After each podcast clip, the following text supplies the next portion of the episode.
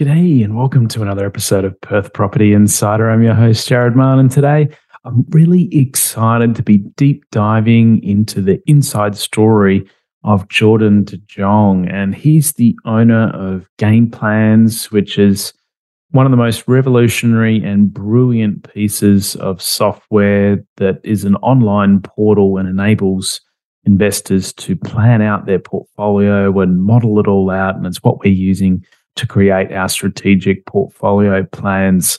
So, in this part one of the story, we're going into his personal investing and the lessons learned, experiences that he's had along the way. And he's also learned a lot personally from dealing and helping with hundreds and hundreds upon plans for other investors as well. So, this part one is going to be excellent. Make sure you tune in for part two as well when we're going to be going into the actual game plan software, everything that's involved in a good plan, why people make mistakes when they're planning, what's uh, actually involved in creating a strategic plan, and all the benefits to it. So Let's go inside. Welcome to Perth Property Insider, where you will learn how to grow your wealth and improve your life using Perth property. Our show is brought to you by Investors Edge Real Estate, the highly rated and award winning property management specialists servicing the whole of Perth. Now, here is your host, Jarrad Mahon. Hey, Jordan, thanks for joining us today. Looking forward to hearing your story and getting stuck into things.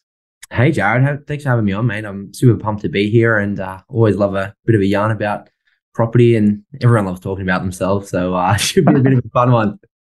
Yeah, well, I was following you for quite a while before we started working together. And, you know, I enjoy your insightful posts that you put out and share the occasional one. And, um, you know, just seem to have your head screwed on when it comes to investing, which I guess is rare to you know, you're still pretty relatively young as well. How old are you anyway? Uh 30. Ah, yeah, see, relatively turned young. The, turned the big 30 this year, so. Yeah, well, I just hit the big 4 as well a month ago, so we're both hitting milestones and, you know, lovely. Did it make you reflect on a bit on, you know, where you're at in life and your journey? Oh, yeah, Definitely. I think we'll get into a lot of it today, but my perspective has completely changed. We'll just talk about this off air, but especially since I've had our daughter who's now two and a half. So big change at about 28. And then I think hitting 30 and just like, cause my old man's always been 30 years ahead of me. So when I was 10, he was 40. When I was 20, I was 50. And we celebrated his 60th. And like when you crack the 60, you start to get over that edge of like, you're not as nimble and strong and you know things really start to deteriorate. So like all, all hats off to him. He's a he's a he's a weapon. He still gets out. He shoveled like mm-hmm. three ton of gravel over the weekend or something he was telling me about. So he's still getting out there but um yeah just really starting to see him change and deteriorate and, and me go well like i'm 30 in another 30 years i'll be that. Like how short is life? So uh, mm. i think a lot's changed over that time horizon well, let's dig into some of it, shall we? Um, tell us a bit about your background and what you've ended up finding your way into doing for a living. Yeah, cool. Um, so I've been fortunate enough to live in three different states in Australia, which has been really, really cool. Uh, I grew up in Sydney and I was there till I was about 22, I think. Went to school there, obviously, and then studied a Bachelor of Housing in, oh, Bachelor of Housing uh, at the University of Western Sydney. Uh, which is a more it's like a construction management degree but it's more focused on residential property and like a little bit more data and, and economics overview. So i always like coming out of school i wanted to get into construction because it was like a high paying job as soon as you'd finished. But never and i like i do enjoy being on a working site but it just wasn't the lifestyle that i wanted. Like i was always a bit of an office kid.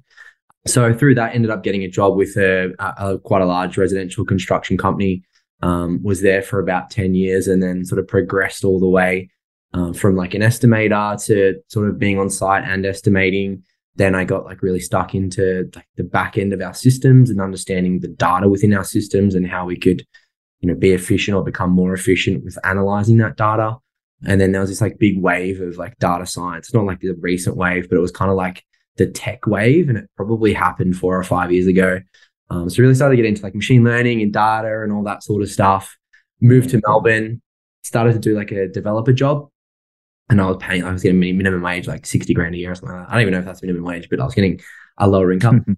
and uh, old company called me back and said, look, there's obviously a space for you here doing the stuff that you were doing. So I was, I was pretty fortunate to work in a big company with a lot of data, like essentially having free reign to work on what I wanted to work on in the machine learning space. So taught myself a lot of skills doing that and understand, and started to understand a lot of the greater economy and how that affected everything by doing that as well.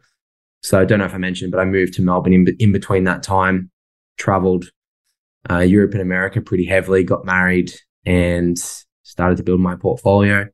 And then maybe three years ago, I stepped out of the corporate ladder and um, just always knew that I wanted to be in property, but always wanted to start my own business. And because I had that development skill and um, knew knew sort of what I wanted to pursue and my sort of niche in the area, um, stepped out and started the the business Gameplans, which is a, an online online portal. And um, yeah, just been working hard at that for the last sort of two to three years. Um, and that's been fortunate enough for us to be able to work remotely. And uh, we've recently moved to the Gold Coast. So yeah, um, yeah three states and a bit of a journey so far, but been super exciting up until today.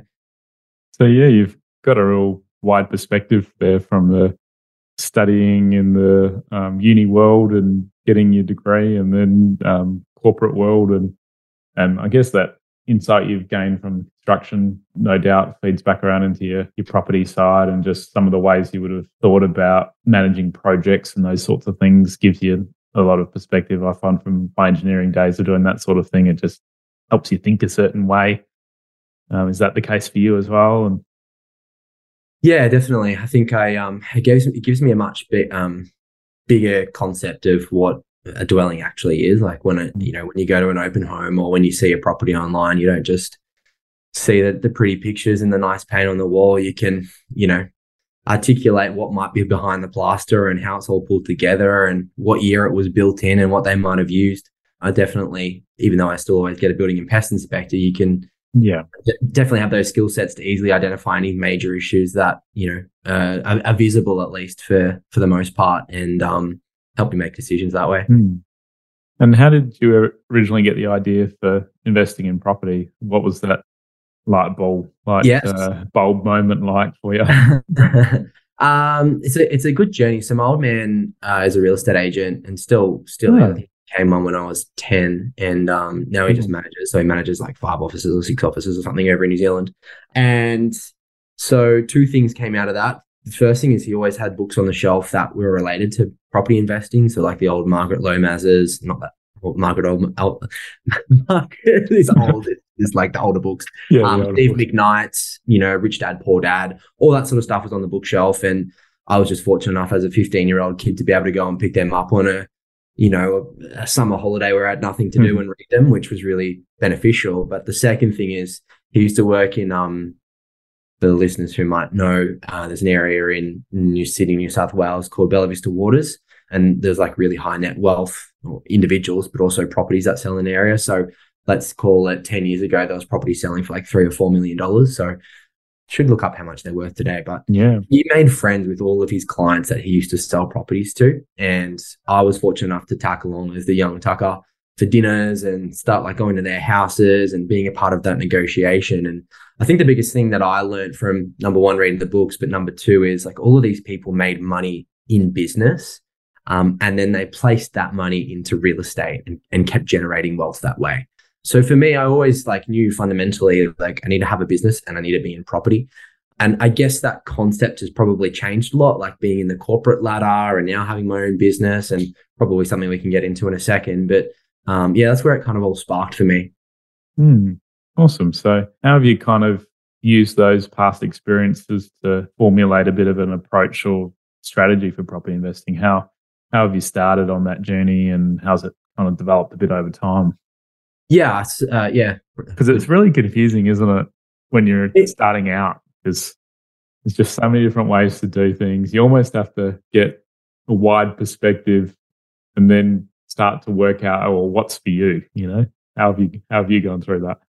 I think you've nailed it, and I think, as I was just alluding to, there's so many ways to think about it. Uh, and you know, the way I used to think about it on the corporate ladder is it's a way to exit the rat race, right? You build this portfolio with a passive income stream. And eventually, at some point in time, that passive income would replace your current income and you could go sit pina coladas on the beach. And I think, you know, anyone who's sort of stuck or feels stuck in, in a job that they might not like typically wants that, right? You want a way out, a way that you can, you don't have to work for money.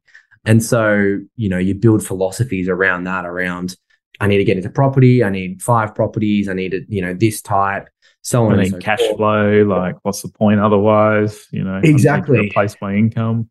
Exactly. And so um, it's probably not up until I've like maybe the last 12 to six months now I've spoken to probably, I don't know, at least 5,000 investors over the, the course of working with everyone that I've come to realize that everyone really is different. And I think a lot of people come with that perception of that's what I need to do, but they don't put context around what their actual goal is or what they actually want out of their portfolio.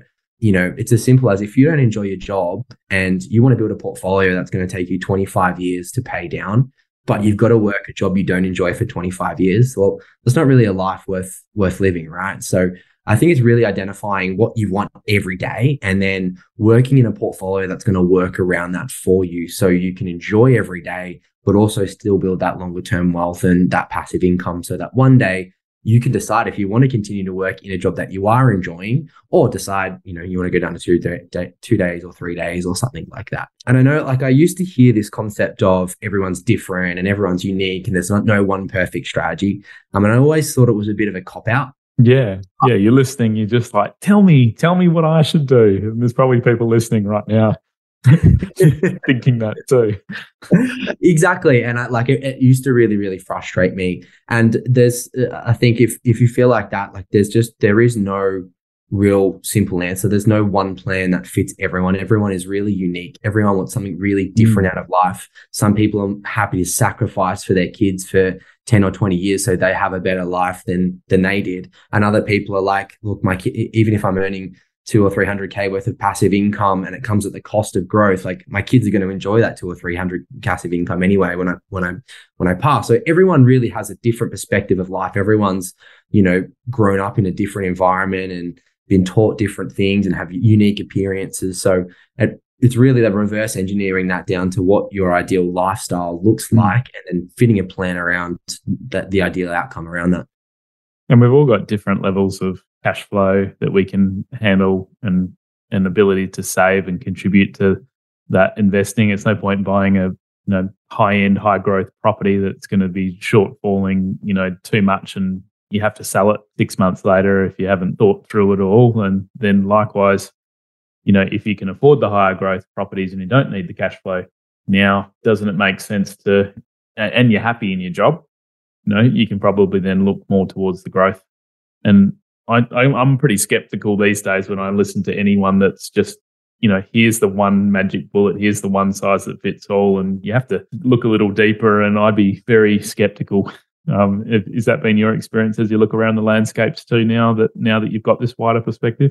Mate, the, the amount of conversations I've had with prop, people who want, you know, 10 properties in 10 minutes or 10 weeks or 10 months or 10 years is is is hilarious. Like it's unfortunately it's a really good headline. It's a really mm. good sales pitch and I think so much of that, you know, we get so caught up on that because a lot of people out there will sell that dream of retire now and live your ideal lifestyle. You can do it in 5 years by buying 5 properties. It works really well because it's what as uh, you know, emotionally what we want. We're trying to get out of this rat race, yeah. right? So we want, we want simplicity. We want, you know, uh, give me the simple instructions to follow. It draws it to us, but it's you know, it really is a sales pitch. And like I'm, sh- I know heaps of people that have done it. Um, I've seen them be super successful. I've seen them do it in a short amount of time frame. It definitely can yeah, be so done. It's not that it but, can be done. Yeah. But in most cases, those guys have got businesses that are generating a million or two million dollars a year. They've got they can go out and buy, you know, a five or six million dollar portfolio off the off the back. They they get the right people in front of them that help them buy the right assets that yeah, they they'll pay the, the professional advice. And that's the ironic thing. Like the people that almost need the advice the most aren't willing to pay for it and then therefore their results suffer until such time that they've got enough behind them or they make enough mistakes. I don't know if you've had the mistakes on your journey as well. Oh, definitely. there's, there's been heaps of mistakes, and I'll um keen to. Yeah, we'll take us through a bit of the journey so far. Yeah, cool. Um, more of that. Well, if it's just the the property journey, and I think you guys will be probably pretty surprised. I'm gonna the the biggest outcome from what I want to do today is pre- is demonstrate that I preach what I say. So if we go back, you know, I'm in Melbourne.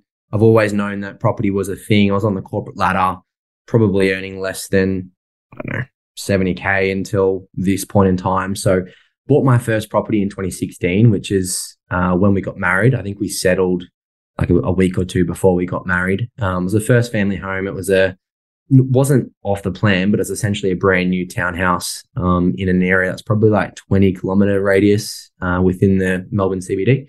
So, mm. you know, fundamentals does tick a few boxes, but again, it was new and um, a townhouse, only a two bed ass, tiny little thing. They built them like shoe boxes.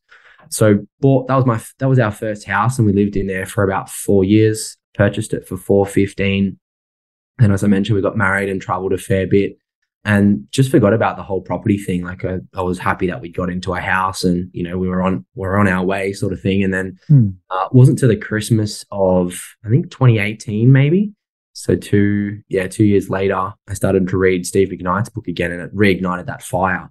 And I just never looked at my property, but realized that I had a bit of equity in there, and you know had the potential to go again. So bought another one in 2019 for 480 and then I was in that heat of the moment. Like Steve McKnight's got 320 mm-hmm. properties in X amount of years, right? So I felt like I had to do that. And that was the, uh, back to your point, like I wasn't paying for education. I was reading a book that was 20 years old that gave me a false reality of what building a portfolio looks like in today's economy. So I went out again and rushed and bought another property for 473K. Um, and so up until this point, all of the properties that I had purchased were like either units, like they weren't apartments or you know, really, really bad assets, but they weren't potentially the best assets that I could be in. So my first asset was 415. Second in 2019 was 480. And then I, I rushed again in 2020 and bought another one for 473. And the funny thing is, and, and this is what I'm sort of meaning when I like talk, when I preach is I rushed out and bought subpar quality assets. Now the fundamentals were still there. They were all, you know, 15, they 20 some radius, the, the CBD. Um, well, you know, high density. Any, I'm gathering high density, high land component. So know, it wasn't. You, you didn't buy any apartments or anything in the mix. Didn't didn't buy any apartments. Yeah. Um, they're all in blocks of like less than four or five. Um, you know, high land component. They're on the ground, so they did have like you know a little bit of a, a backyard and uh, all that sort of stuff. They're not they've, they've actually performed well. Like it's not like they're they're bad yeah. assets necessarily. But I guess the biggest thing is if I had just stopped and you know, even those two purchases in 2019 and 2020, if I had instead spent 900K on a really, really good quality property, then I probably would be in a better position than I am today. And so by preaching where I am, and I'll sort of walk you through the value of my portfolio today, but preaching what I mean today is I stopped at that point. I stopped investing. I started a business. And when you start a business, you need, you need two years worth of taxable income to be able to yeah. um, purchase again. But given that mistake that I made, not that it was a mistake, but I knew that I could have done better. Yeah. What I've actually done now is just stopped. I've saved everything that I possibly could. I've just extracted all of the equity that I possibly could. And now I'm about to go out and buy our um, big family home for about two and a half million dollars. And so I'm really happy that we're in that position to be able to go out and buy that. Now that's going to be, you know, the foundation of our asset. It's going to be where we live. It's going to be the biggest, probably the biggest wealth generator within our portfolio. And then I'm going to transition to sort of higher income assets as I start to go along. So that's what I mean. Like, you know, I could have easily, like, I have been pre-approved this whole time because I go through um, a private banking, which I've been fortunate enough to get the access to. Um, so I could have potentially bought along that journey, but I just mm. decided to stop, sit back, and go, hold on a minute. Instead of buying a million dollar house and then a $1.5 million house, or let's get into a really, really, really good asset that's going to outperform for me over 30 years than making this rush, rush decision to, you know, potentially tap myself out on subpar assets. Yeah, love it.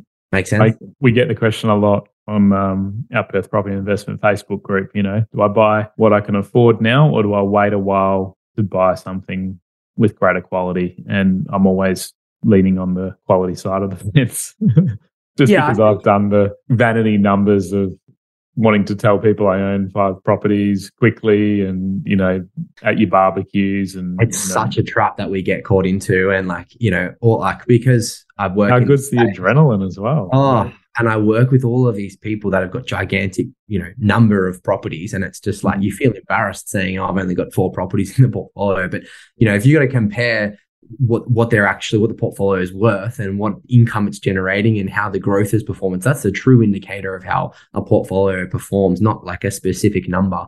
It's yeah, I, think you're spot on. So take us through how things look now because you've taken action, you've actually had learnings. Like you shouldn't kick yourself too much. And, you know, we've been through a pretty good time in the markets. And, you know, how have you gone on Yeah, the I mean- side of it? Every, everything's um, pretty decent, all things considered. So first one in 2016, I bought for 415 and just got it revalued for 720. Hmm. Um, so nearly doubled in value, but um, hasn't hasn't done too badly. The 2019 we bought for 480, and I think I just got revalued for 810. That one's actually done a lot lot Hmm. better. Obviously, we're going through a, a big period of, of growth as well. short period as well. Yeah. And then um, the 2021 was 473 and i think i got revalued at 670 so all up things have done pretty well. They haven't done badly but i could have got into better assets. You know people that i know that have bought property at the start of covid for 1.5 million now sitting on 2.2 so it, it's all relative. Yeah. um, and then with buying the PPOR at about two and a half mil, it'll bring the total portfolio value to about 4.7 mil. And, and that'll essentially be it, I think, other than some potentially higher income generating assets. And um, I'm never a big fan of selling property, but if an opportunity comes where I can sell some of those earlier assets at a decent price in a decent market, I may decide to potentially sell them and maybe Level even just sit on something. the big the big PPOR and maybe one or two higher cash flow generating assets. Hmm. And the other thing is like it's great that you have a plan now. And the cool thing is that at least when you're working your plan, you can keep updating and it can be a dynamic thing as well. So people think, oh, you know, a plan is fixed and it stays in place forever, or people don't have any plan and just make it up as they go. I like the middle ground of, you know, you have a plan, but as when you get into your um, higher PPOR, you know, you're going to enjoy that lifestyle. It's going to change your whole perspective on things too.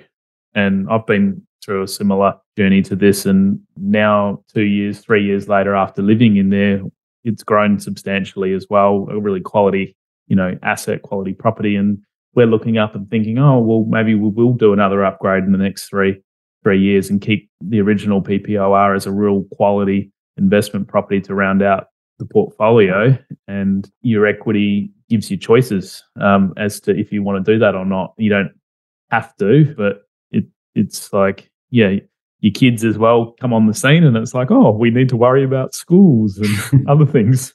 so And that's the really there's two really key components that you brought up there is like you go through so many different life stages and your mm. wants and needs and desires will change in every one of those life stages.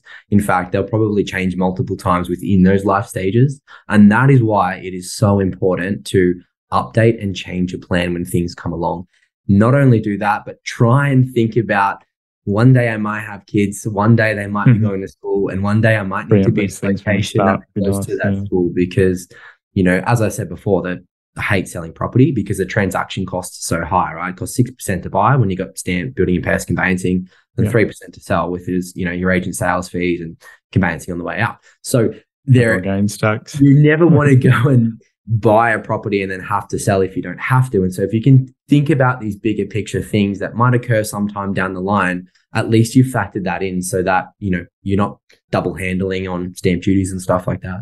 Hmm. And the other thing I've found in starting to really work through people's plans is that you can look at building a bit of a mix in your portfolio as well. You know, just because these weren't the highest quality of assets, you bought them in a good timing, which may or may not have been accidental or on purpose, but you know that's really worked out for you. And even if they're not as growth focused, the cash flow, if it's more cash flow focused, then you know that's going to balance things out and give you cash flow sooner than you might have otherwise had on a different type of asset. So how how do you kind of see the types of properties fitting together, I guess, and and yeah, give us some insight as to how you're thinking about the portfolio because I really want to start tapping into your head as to planning and creating a portfolio because that's where I think you've got the most experience. Yeah, definitely. Well, I mean, if you if you just break it down, like in terms of, I'll, I'll work through like a generic scenario, and then I'll yeah um, walk through my own. So, in terms of like a typical scenario, the way that we generally approach it, and again, I know everyone's different, but if you're looking for that the generalities to start five properties in five years, perfect scenario, this is something you can think about. But um, there's three stages that we go through. Mm. The first one is what we call foundation, where we're really looking to get into those assets that are going to set the base to the portfolio. These are generally higher quality assets that are going to build equity for you. Now, the reason we want equity first is because typically the property market will grow at a faster rate than you can save or at a faster rate than your income grows. So, on that point before, when we we're talking about, you know, do we buy what we can now or wait for something a little bit better? If you know that you're going to be on the same sort of income and saving the same amount of rate, sometimes it is better to get into an asset mm. that will help advance you. But if they're take yeah, too long, if you're if you're projecting forward and it's like, oh, well, to, to do that better purchase, I have to wait five years. Well, that time is opportunity cost as well, isn't it? Oh, spot on. And if you're, you know, in your young young 20s and got that mindset of I really want to, you know, get into the property market like I was, typically your income is going to drastically increase within that decade. And so mm-hmm. you might be going through that period of like, you know, you might be earning, let's say 80K a year and you're just trying to save 30K a year out of that. And you're scrimping every dollar, you're being really conservative. But in two or three years, you might be earning 120K and be able to save, you know, 60K of that. And so you know, have a think about those those changes that are going to come through that'll help you to make that decision on do we buy now and help us grow or income's going to increase, savings going to increase, let's wait and get into a better asset. But we go for growth because we want to build that equity. And what we do with that equity is extract it in the term in the form of borrowable equity. So we refinance those loans back to an 80% LVR preferably, pull out the difference of what your current loan is and what that new loan is going to be. And we get that as an equity loan. And then we use a combination of that and savings to then go and buy the second property. Now, fundamentally you want to do stay growth focused the whole way through because if that's your goal because generally growth always outstrips and outperforms if the goal is to retire in 15 years there is a case to potentially go for higher cash flow but that's a bigger conversation so still growth focused on the second, third, and fourth property, but it does come at that cost of understanding where your overall cash flow is going to be. If you're hindering and hemorrhaging and you've got, you know, 20 or 30K a year coming out going towards the portfolio, if you can support that from your income and you know it's going to be solid and comfortable and you're happy to have that opportunity cost of there's more money job day, yeah, yeah, for sure, go and do that because you're going to have a much better outcome in 30 years. However, if you are in that position of maybe not enjoying the job, maybe want to switch companies, maybe want to travel a little bit, maybe do some things a little bit later on, there is a good case to say, okay, let's still stay growth focused, but maybe let's target some areas that have a little bit higher of a yield, maybe four, four and a half, five percent or something like that. Now, typically the it's funny hearing you say those percents when we're in Perth, and that would be a pretty low yield here. So maybe come and buy in Perth. exactly. Well, so um, that's no, an option, isn't it? Yeah. To be fair, you know, there's there's lots of lots of professionals that I know that are buying in Perth right now. So it's a it's a really good case in point. And so what that that'll allow you to do is not make sure that you're paying 20 or 30 grand towards a portfolio. It might keep it within that sort of 10 grand, 10K range or yeah, a bit more probably right now. But if we interest rates come down in you know, two or three years, then you might even be slightly positive in a, in a short amount of time period. And that just allows you to kill, continue to build the momentum within the portfolio. So we call those, you know, property number two to three or four momentum. Hmm. And then finally, generally what we want to do is max out the borrowing capacity with those types of assets. So we're fully, fully maxed out. We can't borrow anymore. And then we move into purely passive income focused assets. And typically that comes in the form of either like a commercial property or you might, you know, be real risk adverse and or real risky and want to buy something that's like multiple room housing or go for an Airbnb strategy or something like that. And the reason we typically go for commercial is because you can get different types of lending. There's lease doc loans or other forms of lending that we can get that, you know, the, the, the debt or the repayment on the debt's just assessed by the lease on the asset. It might be a five year lease. They know what's going to come in. They know that you're going to be able to make the repayment. So they're happy to sign the lease. And then there's other ways, you know, you can get lending as well. So want to max out our, our borrowing capacity on the best quality assets that we can that are going to have a good growth outcome if the idea is to be as wealthy as possible.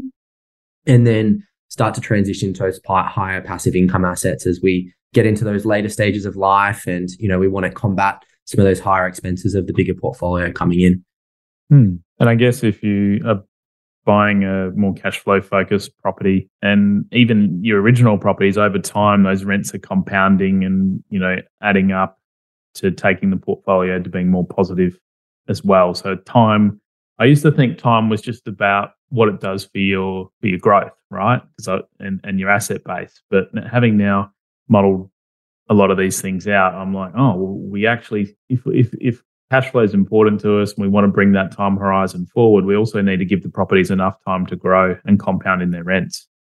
So that yeah, time, exactly. And I think I think and that yeah, you can't short circuit it either. It's like you can't just say, oh, I want to do my um, replace my income in three years or five years. It's so much harder if you have a longer time horizon. Then the rents compound up.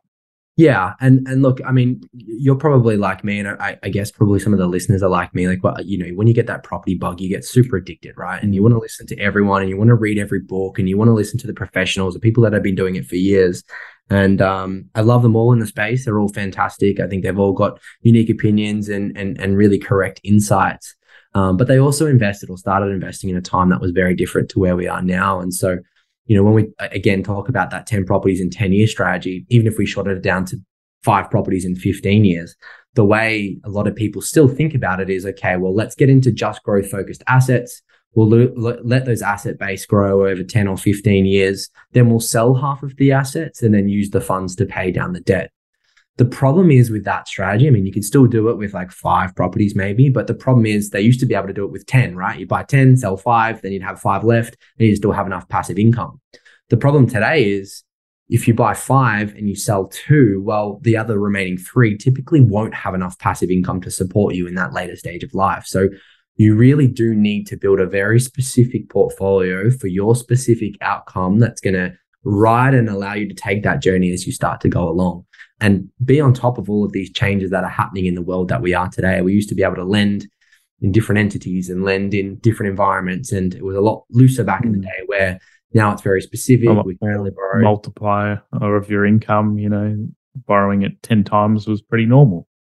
Exactly. These days, you know, if you want to be able to refinance and you want to stay within the boxes, you know, going probably more than six times is a bit of a risk. And even though you know, there's banks that still do eight times, 10 times, you know, you have to think about that portability as well, especially lately when we've seen, you know, people come off of fixed rates, they're on a variable and a, a non discounted variable, right? So pay, paying higher than normal. And then if their property's taken a little dip in the meantime or something's happened, you know, or they, they can't, they've got a larger borrowing that exceeds that portability around other lenders, then they're, they're struggling to refinance. So that refinancing piece is pretty important as well as things change.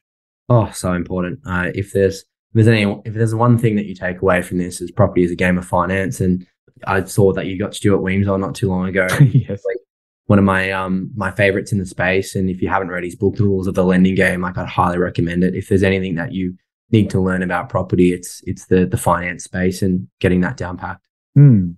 So, have you got any key learnings or mistakes that stick out to take yeah, us through? At a high level, I guess if you just if we just isolate my own portfolio, I rushed to buy whatever I could at whatever price point I could when I was young, when my income was going to significantly increase anyway in a short amount of time. Um, I bought two properties that were in sort of close proximity to each other, maybe 10 kilometers. Not the worst thing to do in the world, but it takes away from that diversification piece. I've always been susceptible to that specific market that are quite close to each other. When it does well, they both do well. When it does poorly, they both do poorly. So you're not diversified around the country from that side of things. As I mentioned, I always kind of went for those units that are in the inner city 15 kilometer radius with with higher land, which listening to podcasts and reading books earlier on, you know, based on the price point, that was still an okay thing to get in. But mm. again, I would always prefer a much bigger block of land without strata that you can control and do whatever you want to, manufacture equity. Um, you know, I was limited from that side of things. You can do a renovation, but not a huge one. Well, thanks for joining us for part one, Jordan, and taking us through your inside story so far. I'm really excited to be diving into part two on our next episode, where we're going to be going into your actual game plan software and what it involves and how it can help investors, as well as a lot of your learnings from dealing with hundreds and hundreds of uh, clients and investors and the partners that you deal with that use the software, like myself. So we're going to be unpacking, you know, w- what's involved in a good, clear plan. Why do investors make so many mistakes when it comes to creating a plan? Why do a lot of investors not even have a plan? And then we look into what a good plan involves and what it looks like and how it can benefit you and how we can help with the whole process. So, very excited about part two next time. I'll catch you on the next episode. Just a reminder the information discussed in this podcast is general in nature. As we don't know your specific situation, you should always seek professional advice before taking any action. For free market reports on your suburbs of interest and other helpful resources to grow your wealth, make sure you join my property investor update at www.perth.com.au slash join. And finally, make sure you're a member of our Perth Property Investment Facebook group to be part of the conversation with other like minded investors, get help to your questions, and get a feel for what's going on out there in the market. I'll see you in the group.